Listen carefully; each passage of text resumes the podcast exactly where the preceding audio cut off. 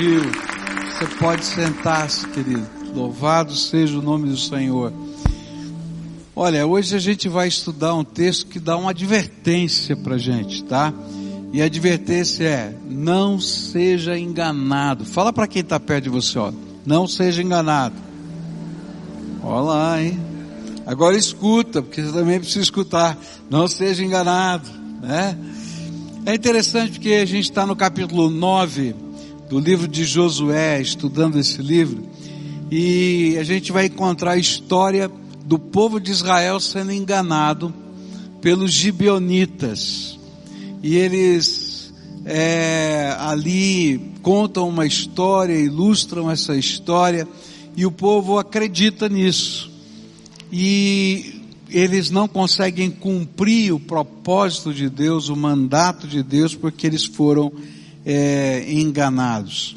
E à medida em que eu meditava e tentava extrair desse texto alguns princípios para nossa edificação, o que veio na minha mente foi uma série de perguntas que eu queria fazer aquele texto e comecei a fazer e as respostas me ajudaram a entender o que o Senhor desejava me ensinar.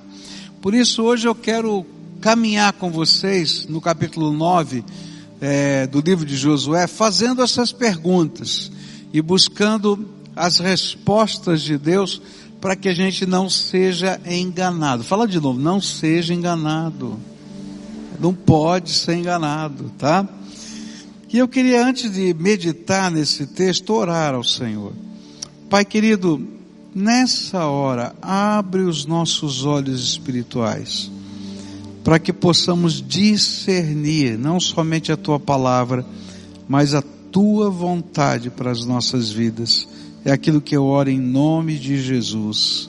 Amém e amém. A primeira pergunta que me veio à mente foi: como Josué, um homem de Deus, cheio do Espírito Santo, que recebia revelações do céu, pôde ser enganado. Não é verdade? Poxa vida, é, um, é uma pessoa diferenciada. Como é que ele pôde ser enganado? E a resposta estava claramente delineada no texto de Josué capítulo 9, nos versículos 3 até 6 que eu quero ler.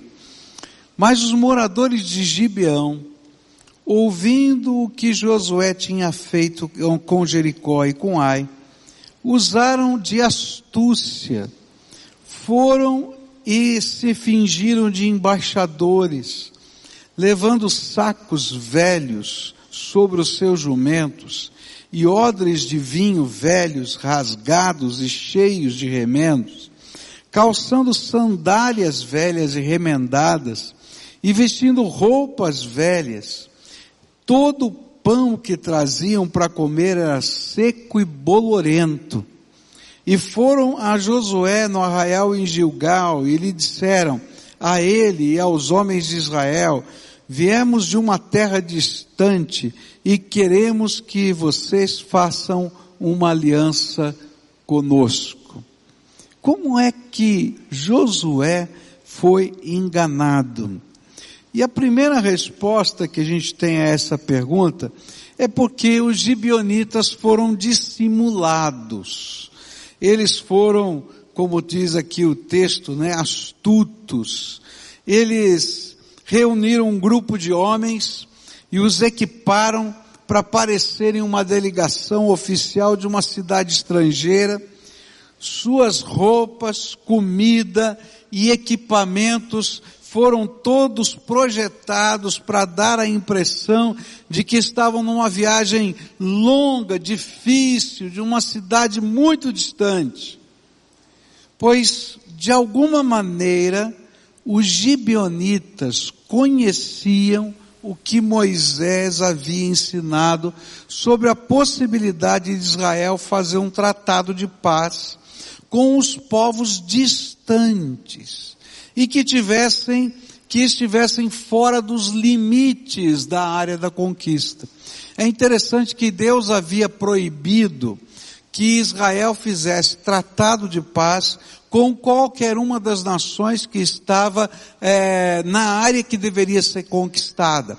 Porém, Moisés tinha dito, olha, com os países distantes, as cidades distantes, fora desse cerco, fora dessa área de conquista, vocês podem fazer tratados de paz. Isso se encontra lá em Deuteronômio 20 versículos 10, 11 e no versículo 15, que diz assim: Quando vocês avançarem para atacar uma cidade, enviem-lhe primeiro uma, uma proposta de paz. Se os seus habitantes aceitarem abrirem suas portas, serão seus escravos e se sujeitarão a trabalhos forçados. É assim que vocês tratarão todas as cidades distantes que não pertencem às nações vizinhas de vocês. É interessante que os gibionitas, de alguma maneira, tinham um serviço de informação melhor que a BIM aqui do Brasil, né? E eles conseguiam descobrir quais eram as áreas em que eles poderiam explorar. E eles descobriram que havia um preceito legal não é, dentro daquela lei de Moisés, em que eles poderiam tentar se qualificar. E assim eles decidiram usar as palavras de Deus para os seus próprios propósitos. E aqui tem uma lição muito interessante para a nossa vida. Como o inimigo, Satanás, sabe usar a palavra de Deus para os seus próprios propósitos. E por isso a gente tem que tomar cuidado para não ser enganado. Fala de novo, não seja enganado. É. Se você ler, por exemplo, Mateus capítulo 4, na tentação de Jesus por Satanás, você vai ver como o diabo usa a palavra de Deus. Às vezes a gente imagina que a palavra de Deus não vai ser usada nunca por Satanás. Mas ela está sendo usada todo dia para nos confundir, através do enganador, que conhece às vezes melhor que você a palavra de Deus. E aí usa a própria palavra de Deus para confundir. Por quê? Porque um simples texto ele não descreve toda a verdade de Deus. Esse texto tem que ser olhado e conectado tanto ao seu contexto bíblico quanto ao contexto histórico daquela época e de hoje.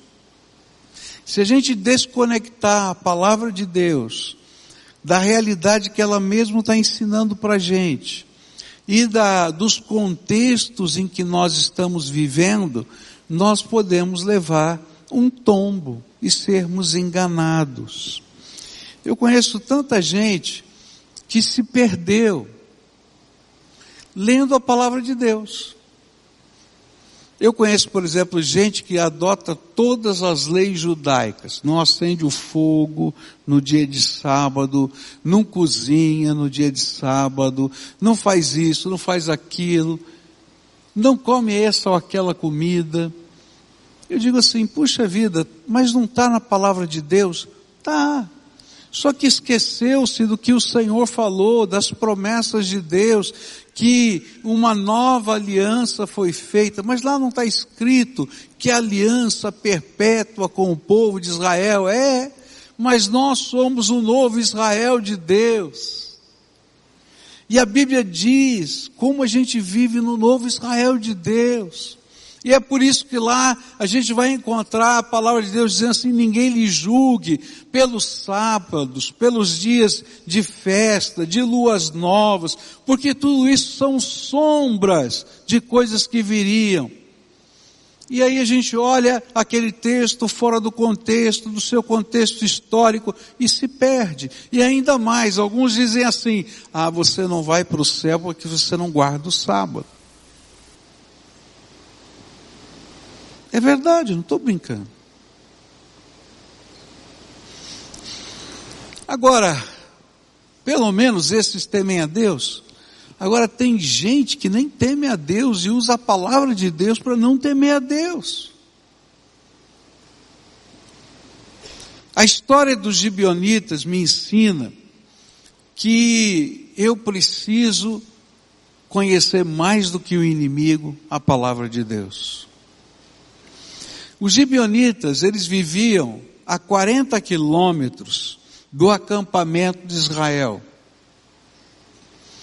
Lá em Gilgal, onde ficou a base de operações de Israel, se a gente traçar uma linha, uma, usando as rotas daquele tempo, a 40 quilômetros dali estavam as cidades de Gibeão, do povo gibeonita. E eles, eles encenaram tudo. Eles montaram um drama para enganar o povo de Deus e conseguiram. Olha só o que a Bíblia fala a respeito disso, olhando para Satanás. Ele diz em 2 Coríntios 11, versículos 13 e 14: Porque esses tais são falsos apóstolos, obreiros fraudulentos, disfarçando-se em apóstolos de Cristo. E não é de admirar, porque o próprio Satanás se disfarça em anjo de luz. Olha que coisa! O Novo Testamento vai ajudar a gente a entender que a gente pode ser enganado porque Satanás se disfarça de anjo de luz. E ele usa palavras bonitas. E ele fala de amor. Ele fala de bênção mas só que não é verdade, porque ele é mentiroso, ele é o pai da mentira. E ele oferece com a mão uma coisa e toma com as duas depois. Tem muita gente iludida por coisas que não vêm de Deus, porque conhecem menos a palavra de Deus do que o próprio Satanás conhece. É interessante que quando Jesus foi tentado, lá em Mateus capítulo 4, Satanás sempre usava um versículo da Bíblia. E aí dizia, olha, como está escrito, faça isso. E Jesus dizia, mas também está escrito assim, assim, assim. E dizia assim, ó, oh, não é bem assim que você está falando, não. E aí a gente começa a ver a igreja às vezes caminhando por um lado e por outro, e quando eu falo igreja, estou falando de gente, povo, pessoas, caminhando de um lado por outro, porque o inimigo usa da mesma estratégia hoje. Essa estratégia é antiga, ela nasceu lá no jardim do Éden. Olha só a sagacidade, a astúcia, não é? A, a, a dissimulação de Satanás. Quando a mulher olhou para aquela, para o fruto da árvore é, do bem, do, da ciência do bem e do mal, é, é, Satanás vendo que ela de alguma maneira estava olhando para aquilo, curiosa, desejosa, ele disse assim, é verdade que Deus disse que você não pode comer de nenhuma dos frutos das árvores desse jardim? Olha a sagacidade. Disse, não, não é verdade ele disse que eu só não posso comer desse fruto aqui. Ah, e por que que você não pode comer? Ah, porque no dia em que eu comer eu vou morrer, porque ele disse que isso gera morte. Ele disse assim, não, você não vai morrer não. É porque Deus não quer que você seja tão inteligente quanto Ele.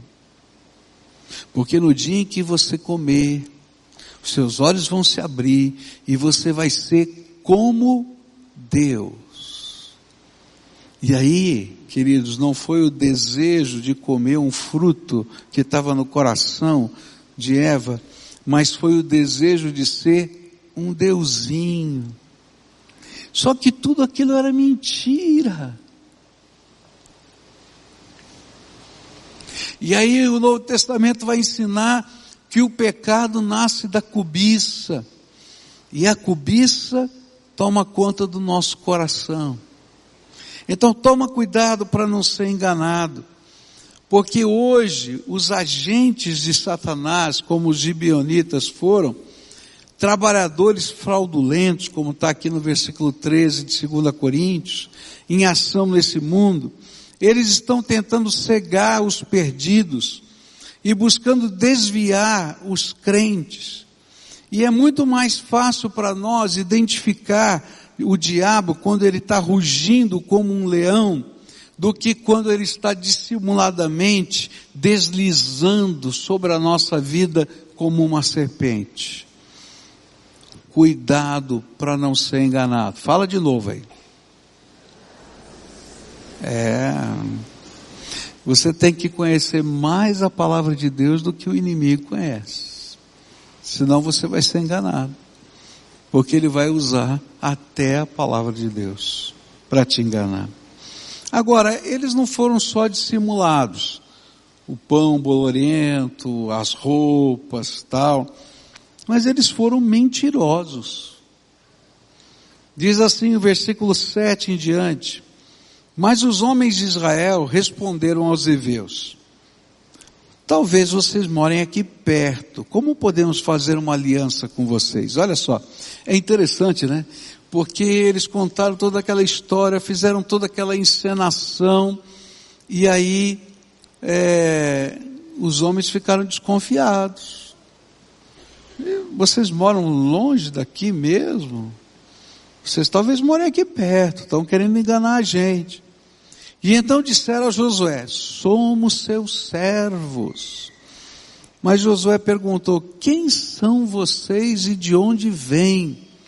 E eles responderam: Estes seus servos vieram de uma terra muito distante por causa do nome do Senhor seu Deus. Pois ouvimos a sua fama e tudo o que fez no Egito, e tudo o que fez com os dois reis dos amorreus que estavam do outro lado do Jordão, a saber, Seom, rei de Esbom, e Og, rei de Bazã, que estava em Astarote, em Astarote. Por isso, os nossos anciãos e todos os moradores da nossa terra nos disseram, levem com vocês alimentos para a viagem e vão ao encontro deles dizendo, somos seus servos, façam uma aliança conosco.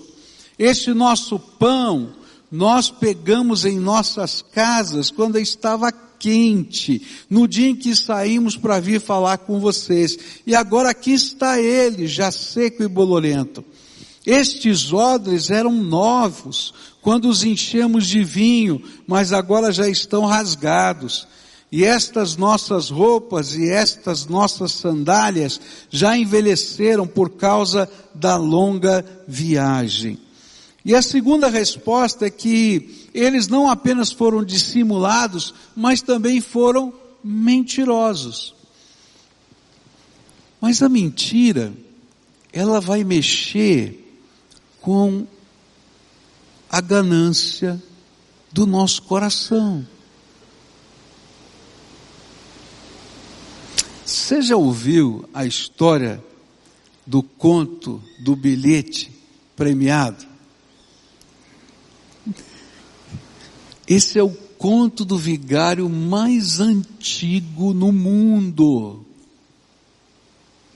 Chega um cidadão muito simples, que mal sabe falar direito, que diz que veio do interior, e diz assim: Olha, eu descobri que esse bilhete aqui está premiado.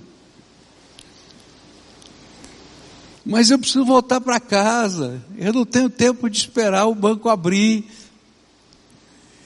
Então, ele vai render tanto.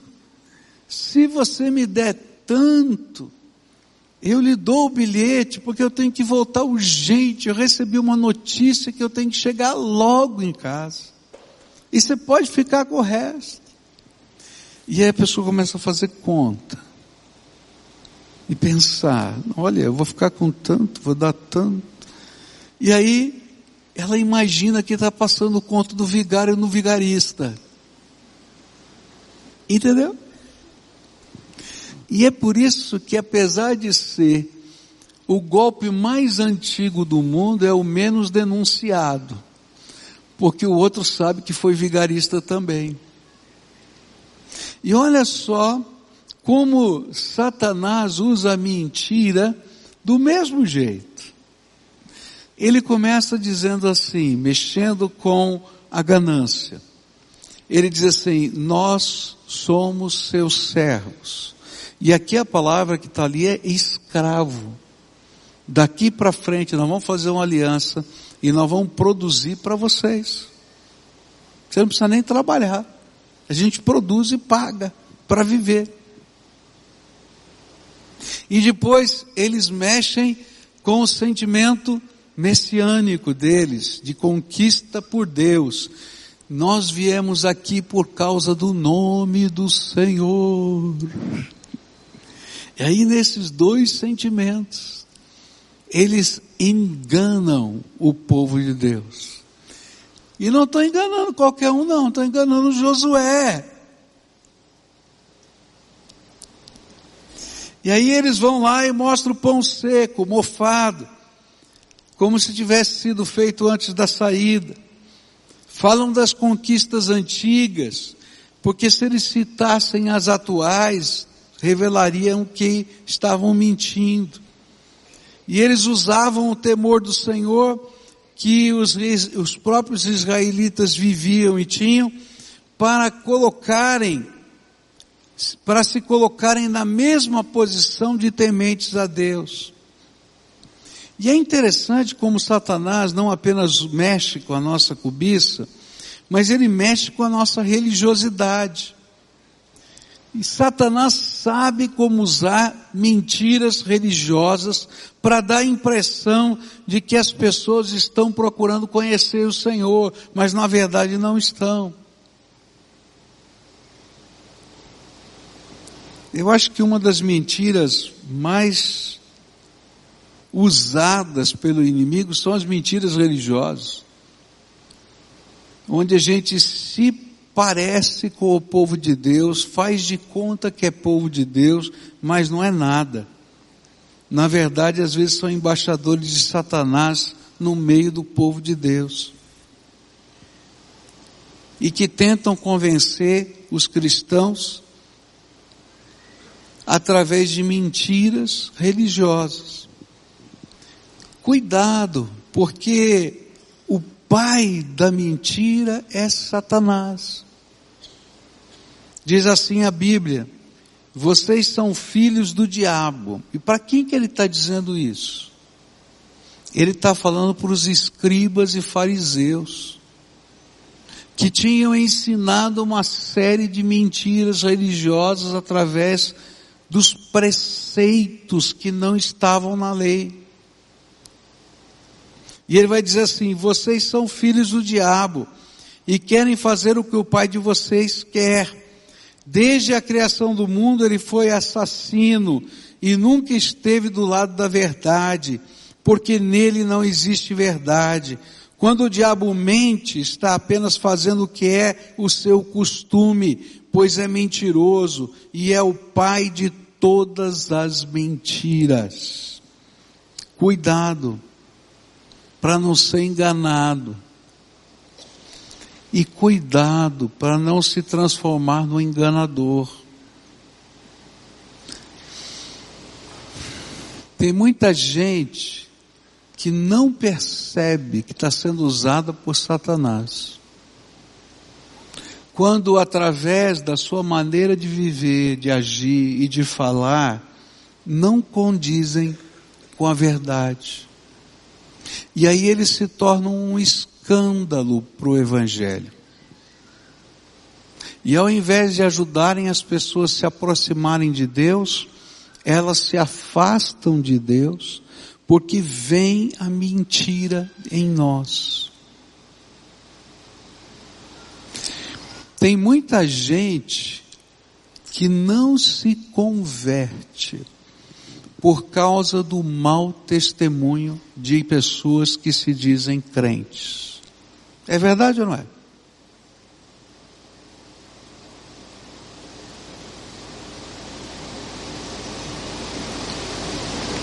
Porque são mentirosos falam de Deus, falam do amor, falam da misericórdia, mas não vivem nada disso. Cuidado. Não seja um enganador. Agora, cuidado, porque o fato de existirem pessoas assim não impede a realidade de que existe um Deus que nos ama e tem um propósito para a nossa vida. E aí o propósito do enganador se cumpre quando você é enganado. Porque ao olhar para o mentiroso, acreditar que ele é mentiroso, você desacredita do Deus que é a verdade. E aí você se tornou um enganado. Cuidado. Por isso a palavra de Deus vai dizer que no meio do povo de Deus existem esses falsos profetas e que destroem e são impedimentos a tantos se a, a caminharem com Deus. Se líderes experientes puderam ser enganados, será que eu e você também não podemos? Mas eu queria terminar essa mensagem com uma segunda pergunta. A primeira pergunta foi como eles foram enganados. Eles foram enganados pela dissimulação e pela mentira. Mas a próxima pergunta é mais complicada. Por que eles foram enganados? E a resposta está bem clara no texto os israelitas examinaram as provisões dos heveus, mas não consultaram o Senhor. E então Josué fez um acordo de paz com eles, garantindo poupar-lhes a vida. E os líderes da comunidade o confirmaram com um juramento. E aqui vem uma coisa tremenda. Por que Josué foi enganado? O como eu já sei. Houve mentira e dissimulação. Mas por quê? Porque Josué e os príncipes de Israel foram impetuosos e não, não acharam necessário consultar o Senhor. Por quê? porque eles achavam que tinham toda a informação necessária para tomarem uma decisão imediatamente. Eles olharam, ouviram o que aqueles homens falaram. Comprovaram o que aqueles, que aqueles homens falaram com aquilo que eles estavam vendo. Pão bolorento, roupa surrada, sandália rasgada e remendada. E eles disseram: tenho todas as informações necessárias para fechar esse acordo. Não sei se já aconteceu isso na sua família, né? E de repente você está para fazer um negócio, e aí você comenta com a sua esposa, e a sua esposa diz assim: Hum, não sei diz assim, não sei porquê, não fui com a cara dessa pessoa. Já aconteceu? Né? E aí você diz assim, não, mas está tudo bem, olha, eu tenho aqui os documentos, eu já analisei tudo, está tudo em ordem aqui, olha, leia aqui comigo, tá vendo? Aí ela diz, estou vendo, mas não sei. Eu acho melhor você pensar melhor. Já quem já fez? Quem já conviveu isso? Estou vendo um monte de homem levantar a mão. É, o negócio é sério, né? Aí isso as pessoas chamam de intuição feminina. É interessante porque, na verdade, essa intuição feminina é a maneira como a mulher é, percebe a realidade, né? O homem e a mulher pensam com lados diferentes do cérebro. Um é mais dedutivo, o outro é mais intuitivo. Ah, o lado dedutivo precisa ter é, é, uma organização. Primeiro isso, aquilo, aquilo outro, eu estou vendo as provas e tal, eu tomo uma decisão. O lado intuitivo, ele precisa perceber os sinais de comunicação. O que, que, são os sinais de comunicação? A face, o tom da voz, a maneira como está sendo falada. E aí, esses sinais de comunicação, eles não condizem com aquilo que está sendo mostrado no papel. E aí dá uma sensação ruim, que não sabe se explicar. É simplesmente o cérebro pensando do outro lado. E é por isso que Deus fez homem e mulher, e quando os dois se casam, é uma só carne, para as duas metades do cérebro funcionar. Funcionarem. E se elas não estão juntas funcionando, você vai ser enganado. É verdade, não estou brincando. Mas aqui tem um outro princípio maior do que essa intuição. É que o servo de Deus vai aprender na sua vida a depender do Senhor.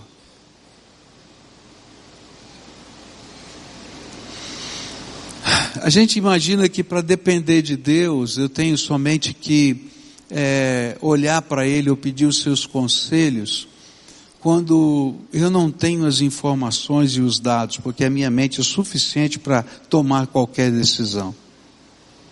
Mas o que a Bíblia vai ensinar para Josué, para o povo, é que eu preciso da graça de Deus em toda e qualquer circunstância da vida. Até quando eu acho que tenho certeza das coisas. E a Bíblia vai deixar bem claro nessa narrativa qual é o propósito dessa narrativa. É interessante que quando a gente vai interpretar uma narrativa, o narrador da Bíblia, ele tem uma intenção, ele tem um, uma mensagem moral para gente. Então toda a narrativa bíblica, quando a gente vai interpretar, eu tenho que procurar a mensagem moral. Qual é a intenção do autor? E a intenção do autor em nos contar essa história é não consultaram a Deus, por isso foram enganados. Por quê? Porque Deus revela a sua vontade aos seus servos. E se alguém deseja que Deus revele a sua vontade, pode pedir. E se alguém tem necessidade de sabedoria além da humana, mas divina e espiritual, pode pedir. E toda vez que a gente buscar com sinceridade, com profundidade da alma, o Senhor vai revelar. Não porque a gente tem todos os dados, porque os dados podem nos enganar, mas porque o Senhor, o Todo-Poderoso, tem prazer de cuidar dos seus filhos. E aí, mesmo que venha dissimulação e mentira, a graça de Deus acima de tudo isso. E é por isso que o Senhor vai dizer: olha, vocês foram enganados porque não consultaram a mim. E nessa manhã eu queria concluir essa mensagem antes da gente celebrar a ceia do Senhor, dizendo para você, na vida, a gente vai passar por várias situações. Situações tremendamente concretas,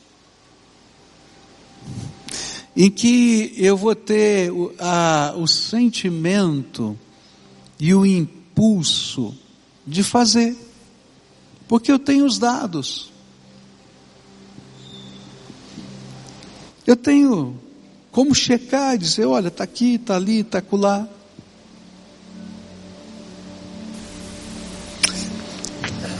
Apareceu um senhor aqui na igreja anos atrás,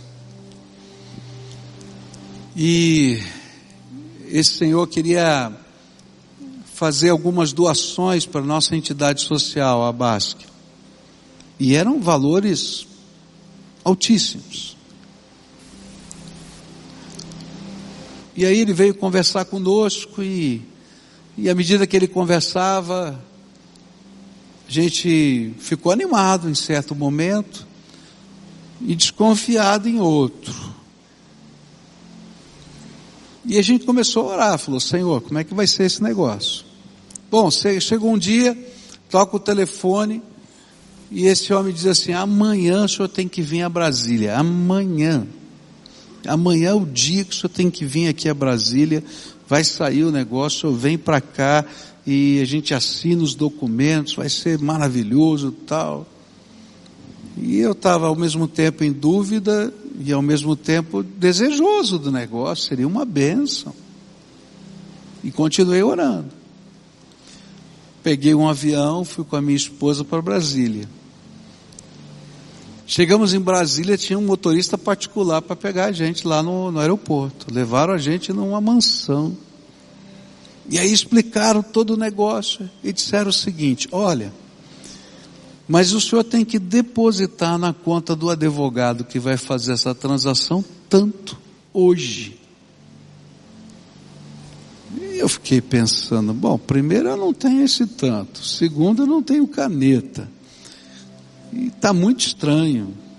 E continuei orando. E falei assim, olha, eu acho que o senhor não entendeu.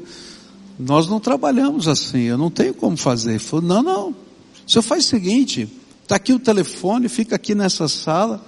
O senhor tem contatos, faça os seus contatos, senão o senhor vai perder. E eu estava lá orando. Aí liguei para duas pessoas, uma está aqui conosco. Falei, ó, Está acontecendo isso, isso, isso. O que é que você acha? Falei, Ih, pastor, está cheirando mal. Aí continuei orando. Peguei e liguei para uma segunda pessoa, um amigo lá de Brasília, que era médico da presidência da República na época. Falei, ó, está acontecendo assim, assim, assim, o que, que você acha? Diz alguma coisa para mim. E aí aquele irmão falou assim, me dá cinco minutos, pastor, eu vou levantar a ficha desse homem. Aí, cinco minutos, ele me liga de volta e diz assim: Pastor, estou passando aí para pegá-lo. Esse homem já foi preso não sei quantas vezes. Sai já. Por que, que eu estou contando isso para você? Porque todos nós podemos ser enganados. Ninguém tem a capacidade de discernir todas as coisas. E é isso que a Bíblia está ensinando. Nem Josué tinha essa capacidade, nem você, nem eu, nem ninguém, por maior experiência que seja nós. Mas Deus revela sabedoria quando a gente busca o Senhor e nos livra dos enganos de Satanás. E se você quer aprender alguma coisa, então aprenda o seguinte: conheça a Bíblia mais do que o diabo conhece. E dependa de Deus para as grandes e para as pequenas coisas, porque nele há segurança. Eu queria convidar os diáconos a se aproximarem para nos ajudarem a celebrar a ceia do Senhor. E queria convidar todos quantos creem no Senhor Jesus Cristo como Senhor e Salvador da sua vida, estão em comunhão com o Senhor e com a sua igreja, participarem do pão e do vinho. Lembrando que Jesus, o autor e consumador da nossa fé, é o sumo sacerdote que abriu as portas da sala do trono para nós. E por isso a gente não pode ter acanhamento. Por isso ele diz: entra com ousadia na sala do trono. Porque Deus tem a resposta para a minha vida e para a sua vida. E através de Jesus, ela já nos foi prometida. Então não fique em dúvida. Procure o Senhor na profundidade da sua alma. Adoremos ao Senhor.